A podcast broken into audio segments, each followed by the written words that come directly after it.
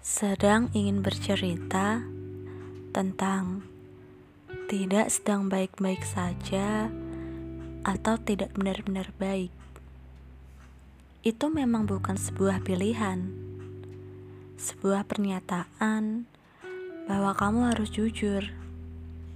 Mengapa semua orang selalu menganggap dirinya sedang baik-baik saja, padahal dia sedang tidak baik-baik saja?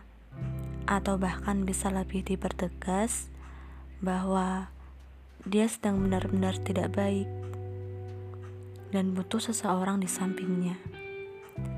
Kamu boleh tidak menutupinya bahwa kamu sedang tidak baik-baik saja, karena semua orang yang hidup pasti akan berada pada sebuah fase tidak baik dan butuh teman bercerita, seperti eh curhat dong, eh mau cerita nih.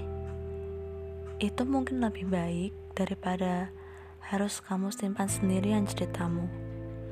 Percayalah, pasti ada seseorang yang mau mendengarkan.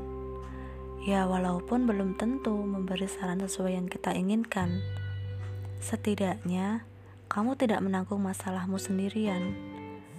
Semoga sebuah kalimat tidak baik-baik saja akan cepat berganti menjadi aku benar-benar baik dan bahagia.